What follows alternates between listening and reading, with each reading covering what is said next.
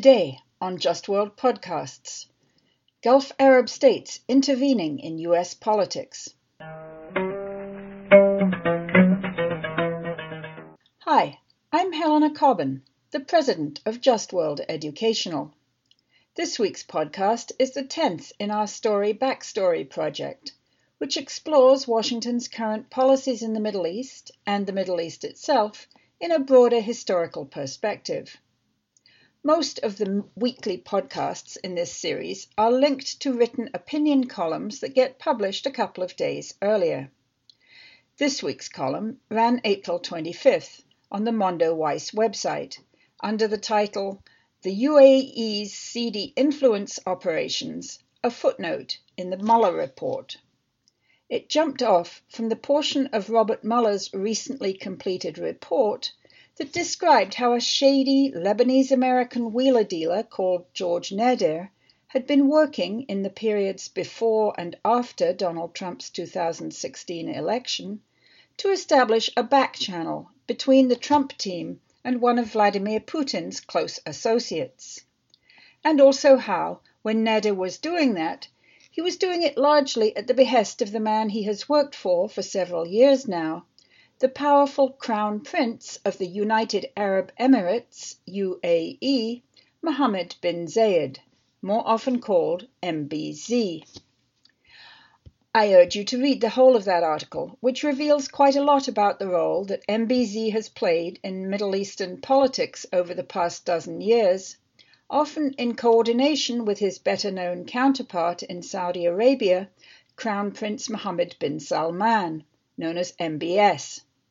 In the article, I also started to, delve into the way that the United Arab Emirates uses a portion of its massive oil wealth to conduct a range of influence operations here in the United States. When I started doing the online research into the influence operations that the UAE, Saudi Arabia, and other super wealthy Gulf Arab states have been conducting here in the United States in recent years, the name of one researcher and writer kept coming up. That is Ben Freeman, who now heads up a project called the Foreign Influence Transparency Initiative at a small, much respected research institution here in Washington, D.C., called the Center for International Policy. If you're interested in this topic, I urge you to go visit their website, which is at www.internationalpolicy.org. If you click on the Publications tab there, you can find links to some excellent short reports that Ben has published recently about Saudi Arabia's influence buying projects here in Washington, including one that spells out the effect that Jamal Khashoggi's killing in Istanbul last October had on those projects. Plus, another compelling recent report by one of his colleagues about the US UAE alliance and its impact on the war in Yemen. So, who better to be my guest on today's podcast than Ben Freeman himself? We started out our conversation with a quick discussion of the history and role of the Foreign Agents Registration Act, FARA, which I had been wrongly pronouncing as FARA all this time. FARA is the key piece of US legislation that regulates exactly what people and companies here in the US who are doing business on behalf of foreign governments or other foreign entities can do in terms of influencing US policy and its making. Then, in our conversation, we quickly surveyed the big four actors from the Middle East in terms of such influence buying, including the roles of Saudi Arabia, the UAE, Qatar, and Israel. Then Ben got into the details of exactly how all this influence buying works. He also made the key point that many of the same lobbying and PR firms here in Washington that are working for these big four governments are also working at the same time for the big US arms manufacturing companies. Surprise, surprise. Anyway, we packed a lot of really fascinating information into our 35 minute conversation. I hope you can listen to it all.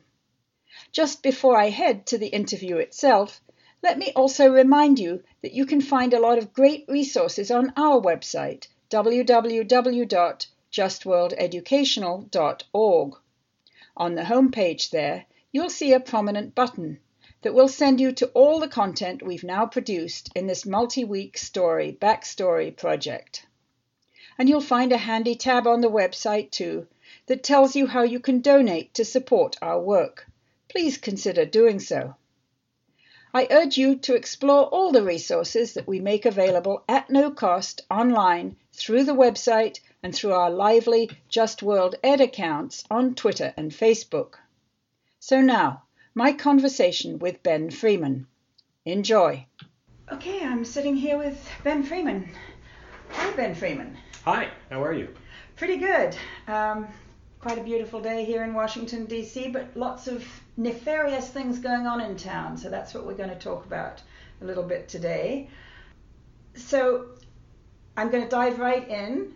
Um, there's this thing here in um, U.S.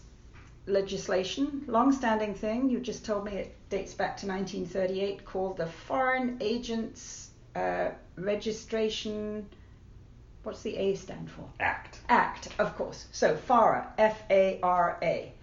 Um, and could you just briefly, I know we could like have a whole seminar on this, briefly tell us what does FARA do and what does it not do to protect the American public and the American discourse from nefarious foreign influence? Yeah, it's a great question. And in and I think it's important when we talk about FARA to remember why it was enacted in the first place. So it's enacted in 1938, uh, literally because of Adolf Hitler. And I know people like to throw around Hitler hyperbolically in today's uh, political discourse, but this is one of the few things that literally is because of Hitler and the Nazi Party, which was spreading propaganda in the U.S. and in the lead up to World War II and they were trying to uh, create Nazi sympathizers here in the U.S. Then they were spreading pro-Nazi propaganda here, and they were effectively trying to get the U.S. on the Nazi side uh, going into World War II, or at the very least, try to keep the U.S. on the sidelines in World War II, try to not uh, uh um, uh, make an enemy out of us. Uh, fortunately, um, some folks in, in Congress recognized this. They did an investigation of what was going on, and, and, and they found out that indeed there, there, there was this Nazi propaganda being spread rampantly in the U.S. And their solution to that was what is what ultimately became the Foreign Agents Registration Act. And what that required, the, the interesting thing about FARA and sort of one of the misnomers about it is that it stifles speech in no way, shape, or fashion does FARA stifle speech. If you are a foreign agent working in the U.S., and, and, and this was the case for, for the Nazis, and you wanted to say that Adolf Hitler was wonderful, you could say that under FARA.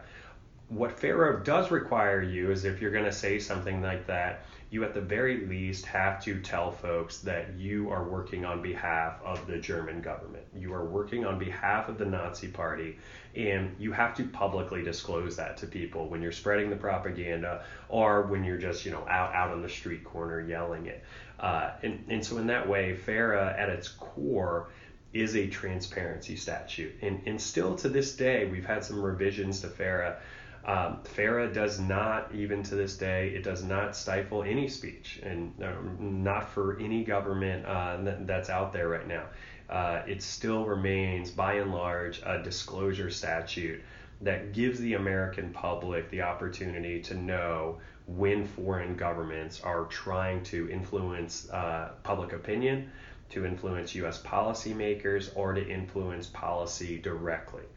Um, and so from FARA, we're able to get information on who's doing this influence peddling. You know, who are these who are these foreign agents operating in the U.S. So these would be um, American corporations or individuals who are taking money from foreign governments or foreign government supported entities. Is that correct? Yeah, yeah, yeah, yeah, that's exactly right. And another key fact about FARA is, is in, in, in, you mentioned foreign governments. The, the, the, interesting thing about FARA is it's not just uh, uh, about foreign governments.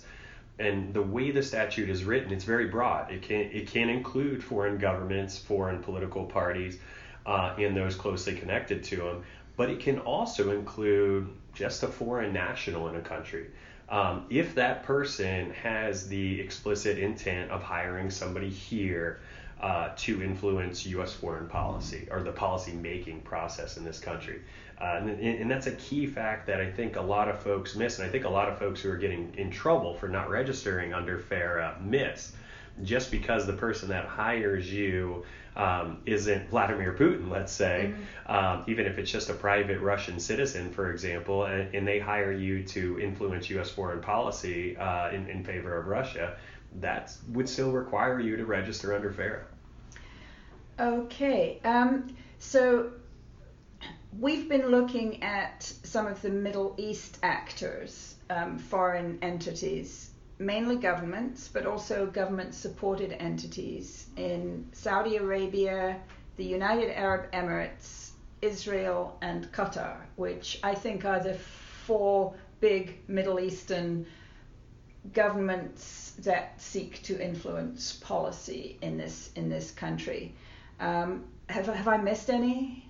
Uh, no, I'd say that's fairly accurate. I might throw um, I might throw Egypt in there. Um, I might throw Turkey in there.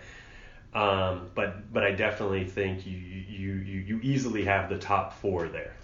yeah, I was looking at the uh, the figures from it's the Center for Responsive politics that has has that wonderful yeah. new sort of web interface where you can see how much each foreign government and they've only been doing it since 2017 yeah. but it, it's really a, a, a, fairly handy online tool for just seeing how much each foreign government has been investing and um, some of these four bad actors or actors um, actually all of them probably have direct government money going into like um, let's say uh, lobbying firms, PR firms, um, and think tanks here in, in Washington D.C. All of which should be registering under FARA for their for, for those foreign foreign subventions. Some of them also have non-governmental entities. I think there's something called the Emirates Center for Strategic analysis or something like that. And, and that's the entity that gave $20 million to the Middle East Institute. Mm-hmm. Um, not the allegedly not the government of uh, of the Emirates, and then in the Emirates, each of the own little Emirates has its own government, so called. So you also have the government of Abu Dhabi or the government of Dubai. Um, so sometimes it gets a little murky, but still you can see quite a lot of, of things going on.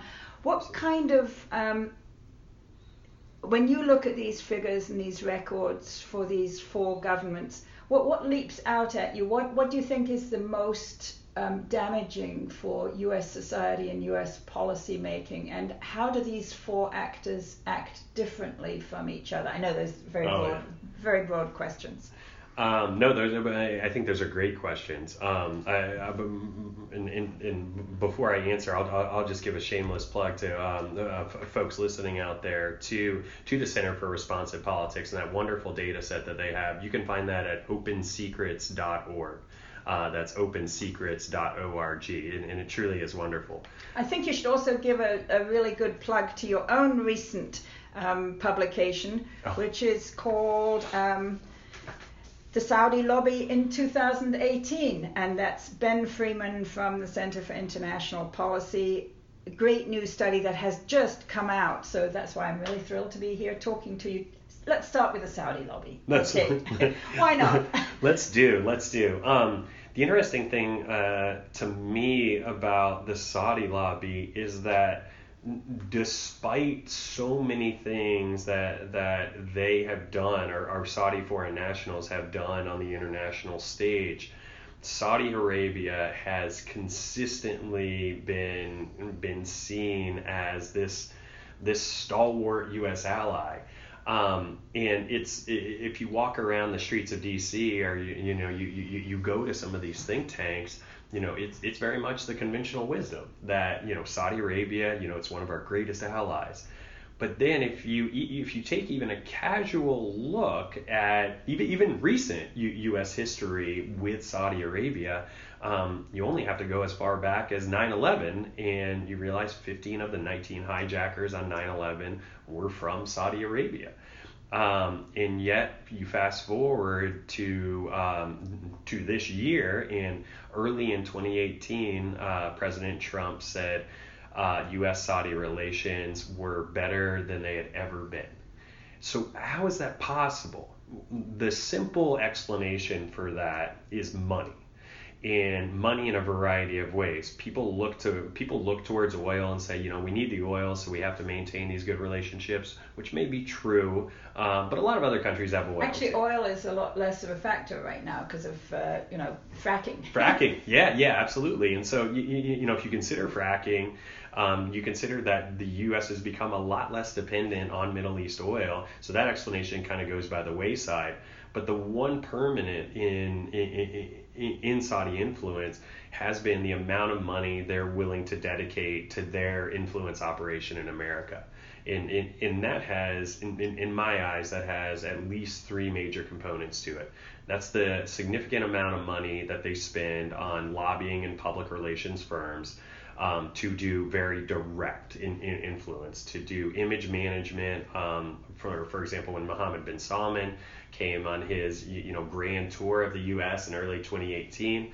Uh, you might have seen the, the, the candid shots with him and uh, The Rock or with Oprah or, or, or, or Mark Zuckerberg. Mark, yeah. He went to Silicon Valley and somebody set all that up. Somebody set all that up and, and, and it was a lot, a lot of that was set up by these public relations firms. Mm-hmm.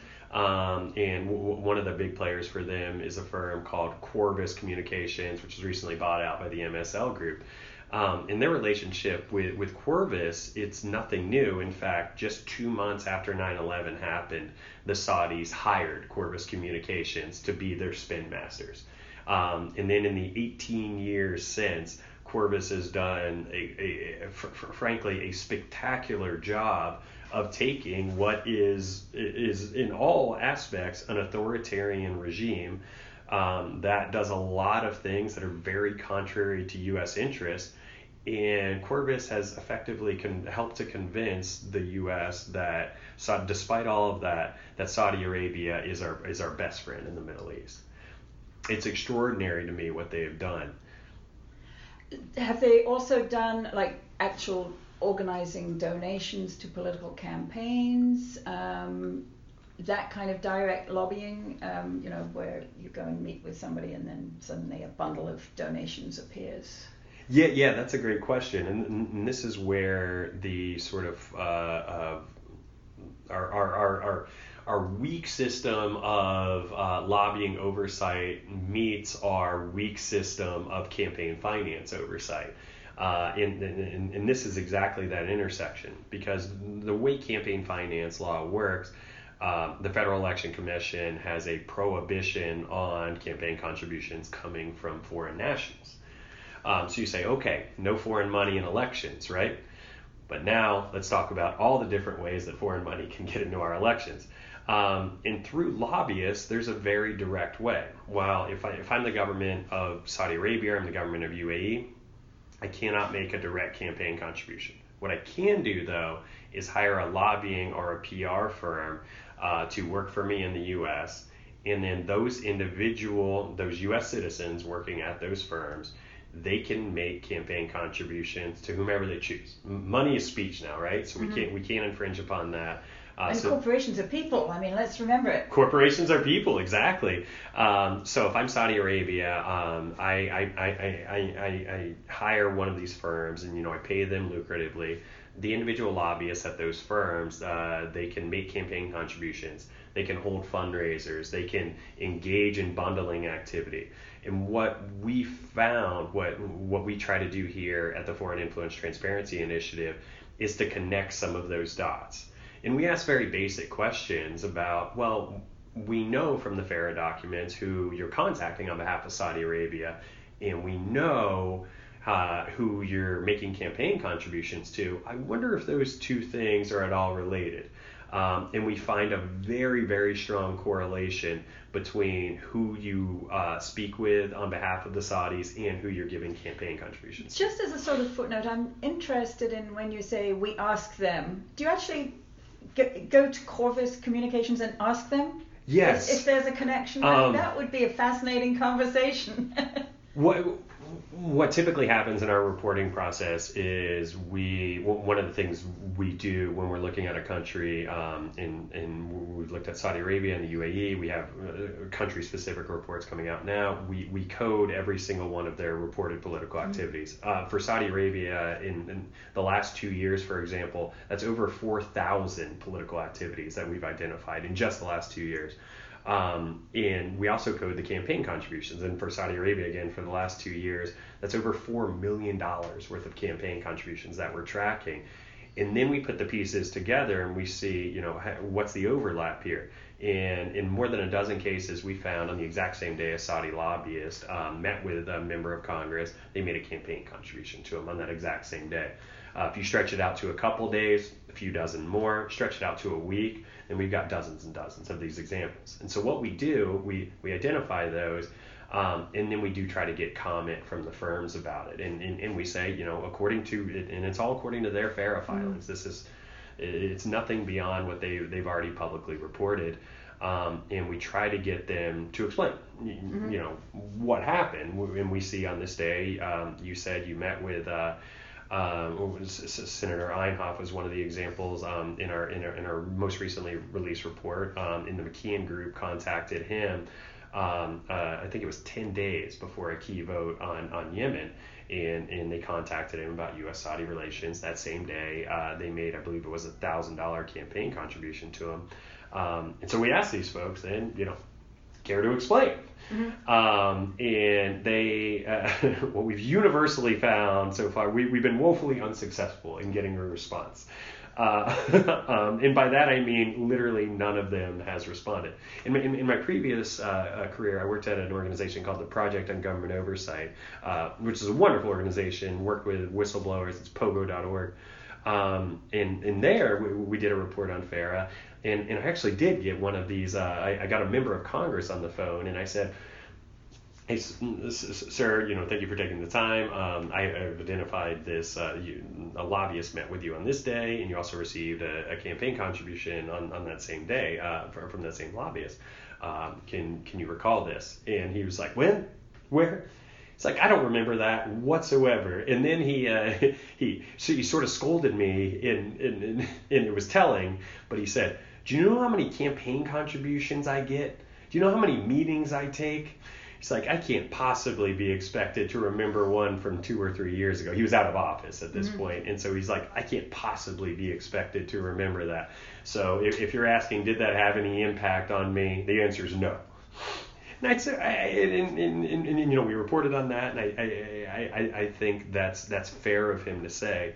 But I think on the other hand, if you're a member of Congress and you know that somebody from this lobbying firm has has just held a fundraiser in your honor, let's say, or somebody from this lobbying firm, you know, you know they regularly contribute, you know, 10, 20, 30,000 dollars collectively, you're probably going to be more likely to take that meeting. So at the very least, I think the campaign contributions, they're going to open the doors for, for the members of Congress.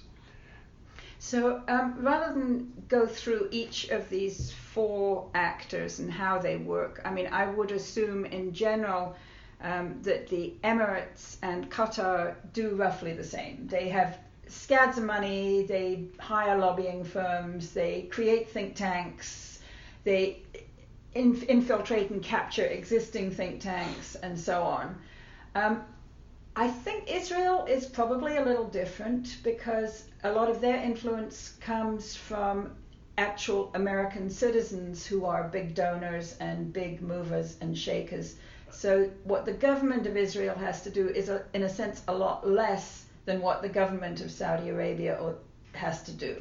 Is, yeah. is that right? Yeah, yeah, yeah. I'd say that's very accurate. And in in, in, in really with Israel, when, when we're talking about Israel's influence, we're, we're talking about AIPAC, and let's let's be honest.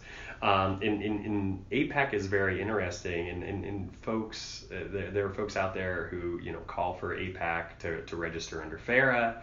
Um, and, and you know folks who bemoan you know AIPAC's influence, and I'm not going to comment on the, on their influence, but the the simple fact about AIPAC is that they they, they are not the the way the law is written right now, they are not required to register under FARA because the the, the money and the the the control of AIPAC um, is entirely U.S. based. Um, I I know folks who have uh, who've done fundraising work for AIPAC, and, and, it's all here, and, and it's raised by you know is, Israeli Americans, and or and there's a reason it's called the American Israeli. Uh, because these folks are American citizens, and, mm-hmm. and, and so the money's coming from here. Um, so I, I, I think you, you know folks can critique the influence of AIPAC, but the money is here, and so they don't have to register under FARA. The problem that poses um, for uh, a pesky little person like me who wants to you know uh, talk about uh, uh, the influence is that because they're not registered under FARA, we don't know as much about what they're doing. We don't know who they're meeting with. We we can't. You don't re- have the transparency that you actually get with FARA. Exactly right. And so for all these other countries, for um, uh, for Saudi Arabia, the UAE, and, and, and Qatar, um, they don't have those domestic constituencies here. And so whenever they're hiring a lobbying or PR firm, they do have to register under FARA. We get great transparency, and you know we can really follow the money there. Um, in a way we just can't with Israel. Having said that, though, I was surprised when I went to that um, the website. Why do I keep blanking on the name? Anyway, the, the government of Israel does do some non-trivial funding in addition to what domestically AIPAC does. And one of the big recipients is some kind of a media company. Mm-hmm. So clearly they are concerned about shaping the discourse, and that's coming out of government of Israel funding. So, like, this is different between Israel and those other three actors. We actually, you know, as U.S. taxpayers, give a huge chunk of money to Israel every year. Mm-hmm. And then some of that the government of Israel uses to come back and, and I mean, am I wrong there? um, I think I, I think technically that money that, that we we provide to Israel every year, yeah, I, it I, I technically think it can it cannot be used to you know hire lobbying and PR firms. Um, but the question is always to me whenever whenever something like that happens is like how do we really separate this money? Uh, yeah, money um, is fungible. Money, yeah, I think Th- that's the function of money. yeah. to, to, be fungible. Yeah, I think money is very fungible, um, and so you, you, know could that could that happen? You, you know it, it, it possibly it certainly could. But there's significant overlap too, I, I, I, think, with the other three countries you mentioned, because um, they're all big buyers of U.S. arms. Right. And, and so this is where you get this fascinating alliance of these foreign lobbies, these lobbying and PR firms that are working for these foreign governments. And also working for Raytheon. Exactly right. Got it. Yes. Exactly so right. it's the military industrial foreign policy complex. Exactly. And, and, and, and they work together. Um, so it, it and, and, and, this is not just a conspiracy theory type thing. Um, I, I, can tell you over 10 firms who both work for one of these countries mm-hmm. and work for at least one of the defense contractors. And, and one of my favorite examples, and I, I, I, keep going back to the McKeon Group, I know. Um, but it, it, checks so many cronyism boxes. Number one, uh, uh, the McKeon Group works for the government of Saudi Arabia.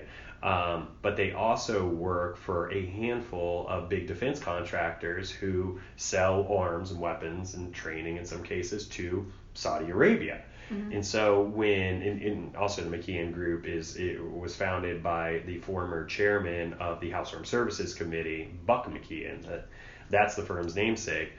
And so when when Buck McKeon, our lobbyist working for him, goes into an office and, and they say, don't worry about uh, the Yemen war, uh, and, but do let Saudi Arabia uh, um, have this arms sale they're they're checking the box for so many clients for, for the government of Saudi Arabia and every single one of those. And they probably contracts. double bill all of them. And they probably double bill all of them. And plus, somebody who's in the House, you know, who was maybe a, me- a junior member of the House when Buck McKeon was, you know, a powerful committee chair, mm. is going to take that call, is going to take that meeting. Yeah, because he's your he's your former boss, and yeah. this is a guy who probably, you know, when he was chairman, you know, maybe he. Uh, uh, you know, he doled out some favors, and so you know he leaves office, and you know maybe his uh, the, those junior members, or even it's not just even members. Uh, you know, it's the staffers. The staffers, on, on remember his aura. Yeah, yeah re- re- remember, you know, this is the chairman, this is the guy. Yeah. And so I think they're going to be much more likely to take a meeting from somebody like that. Too. No question about it, really.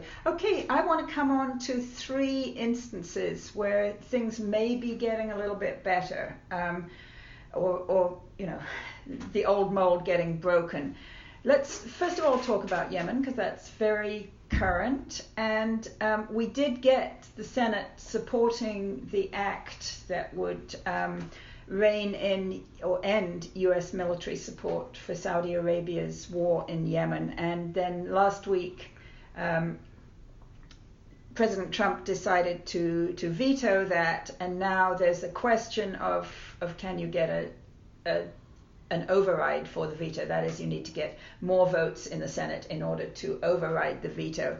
But the fact that um, the Yemen issue came up at all was, in a sense, a, a um, setback for the Saudi lobbying industry, just as back in 2016 the JASTA Act was.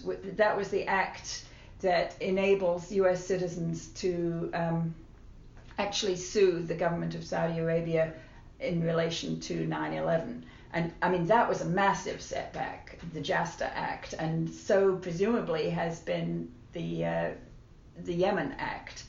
So things are, are maybe getting a little bit better in terms of Saudi Arabia's influence um, waning?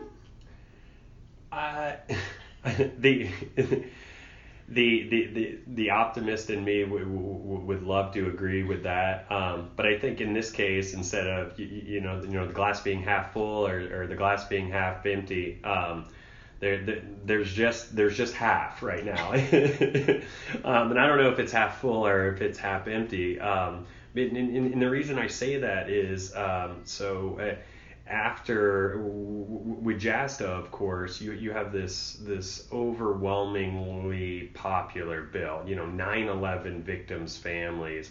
Um, you, you, know, it's going to allow them to to seek financial redress for what you know a crime we know was committed um, by these Saudi nationals. Um, so that that should have been a no-brainer, and it was for Congress. Was the interesting thing about it? It, it, it went through Congress almost unanimously.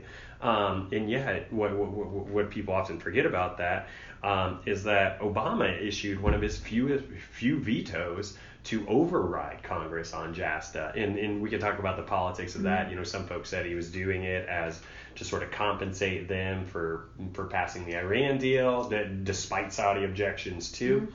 Um, but eventually, you know, Congress overrides the veto. Um, but I think the pro- the process for why that took so long is still a testament to the power of the Saudi lobby. This should have been a no-brainer. And, it, and in fact, the U.S. military should never have been supporting the U.S. Uh, the, the, the Saudi war in Yemen at all. I mean, that's right. kind of what I was saying in, in my article. Like it took yeah. four years to get to where we are on Yemen, and it was Obama who actually signed off on mm-hmm. supporting MBS's military adventure in Yemen in March 2015. That MBS and everybody else assumed would be, you know, one of those classic cakewalks. Like, right. you know, we, we, we're going to go and it'll be done in three weeks. Right. And here we are, four years later, 70,000 Yemeni civilians having been killed, cholera, mass starvation, in the country, you know, vast areas of it devastated, and the Saudis and the UAE very active in all of these atrocities, including the UAE doing just horrendous tortures in the south of, of Yemen. Yeah, that on, on the ground. Yeah. Yeah, and and, and I, I, I completely agree with that. And I, I would only add that we also know about U.S. complicity in in all of this. Mm-hmm. We know there there have been enough reports coming out um, uh, uh, from CNN, for example. You, you, know, had a great expose series um, uh, at, at, towards the end of last year called "Made in America." Uh, where it talks about all these different um, uh, Saudi and UAE airstrikes that killed civilians where the remnants of U.S. bombs were found. Right. And so we know for a fact that some of the weapons that we are selling them are being used to perpetuate the atrocities in this war. And U.S. naval support in, in, in the blockade of, of Yemeni ports, which is a cause of a lot of the humanitarian disaster. So exactly, exactly. And another thing we know too is that some of the weapons that we've provided um, to the Saudis and the Emiratis have made their hands into Al Qaeda in the Arabian Peninsula. Al Qaeda in Yemen now is is getting their hands on some of these U.S. weapons. And now let's be honest from from the U.S. point of uh, view about the Yemen war. the Yemen war is not a direct threat to America. The, the, the Yemen war, there's no there's no sort of base of operations for a group that you know can attack the U.S. from Yemen. But who can attack the U.S. Who's proven they can do it? Al Qaeda. And so our involvement in this, it's it, it, at the very least, this conflict has helped to fuel Al Qaeda's resurgence in Yemen.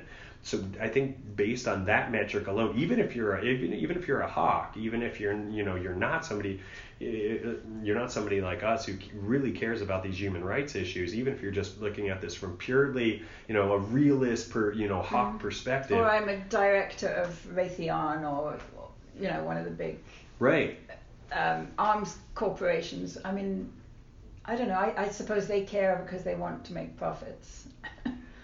Yeah, I, I, I think it's a good question to, to ask them. You know, you know how uh, how do you feel that a weapon you made is now in the hands of the terrorist organization mm-hmm. that was responsible for 9/11?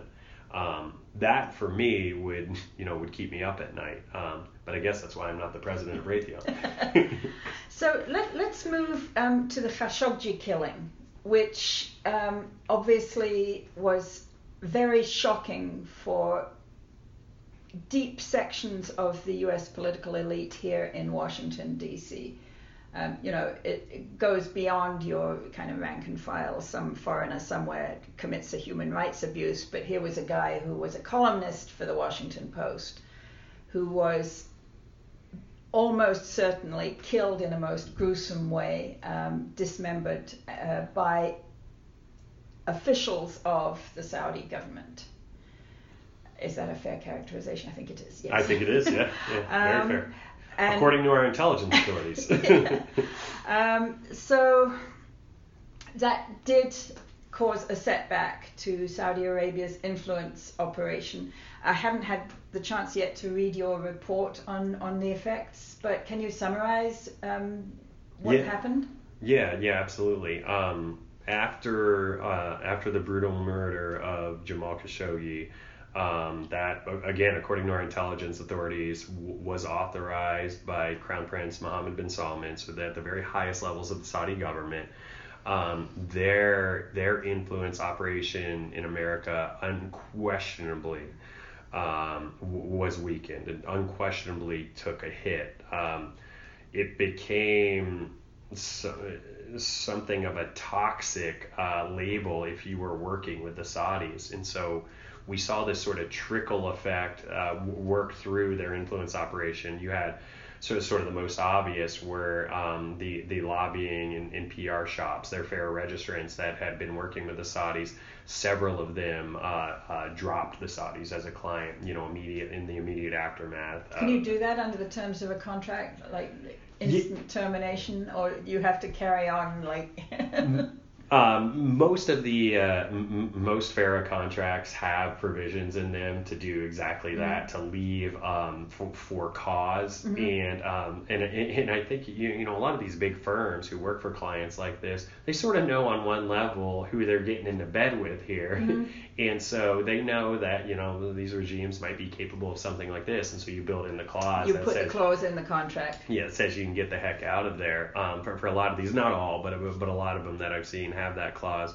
Um, and, and, and, so you see um, some of their biggest firms, uh, the, the Harbor Group um, and BGR, uh, then they leave them very quickly. And so, you know, right there, you know, you take some of your biggest uh, uh, lobbying firms off the table.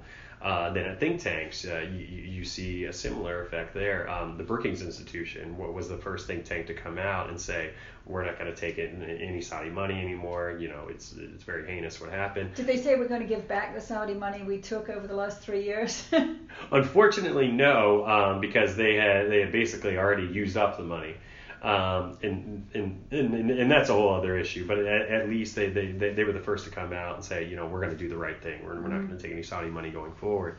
Uh, other think tanks who we know take a lot of Saudi money were uh, were a little more nuanced in their response. Like the Middle East Institute, for example, said, um, you know, we're carefully reviewing this. Uh, in the interim, we are not going to take any more money from the government of Saudi Arabia. Uh, they didn't put, you, you, know, a sort of, you know, blanket statement mm-hmm. that we're not going to take Saudi money. And then they held a uh, a little panel discussion, a seminar on the role of uh, foreign governments and think tanks or something. Yes. I mean, yeah. that was very, it, very bold of them to do that. It was, and, and, and it was amazing to me when they held that event. The role of, and, and it was very much they were advocating for the role of think tanks in, mm. in, in, helping to uh, guide U.S. foreign policy.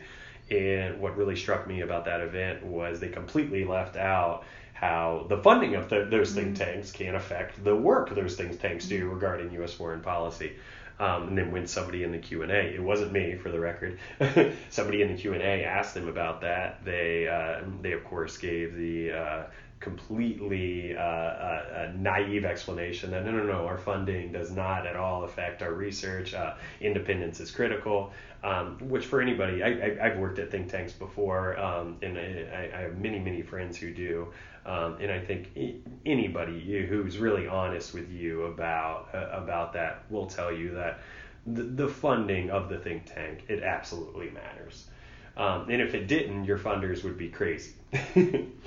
I mean, I've certainly experienced that with the Middle East Institute um, with their work on Syria and definitely skewing the whole conversation on Syria very, very intentionally, directing it toward only supporting regime change, only supporting the overthrow of the government. So, yeah. Um, and I also looked to see what kind of programs they'd had recently on Yemen, and very, very few. Very, very few. Like, yeah. why? you know, Yemen is a big thing. Anyway, um, there's a lot more we could talk about, and maybe we'll come back and talk about it later. But thank you so much for um, giving the listeners this really informed view into how this all this influence peddling works here in Washington, D.C. Thank you very much for having me. Okay. Bye bye then. Bye bye.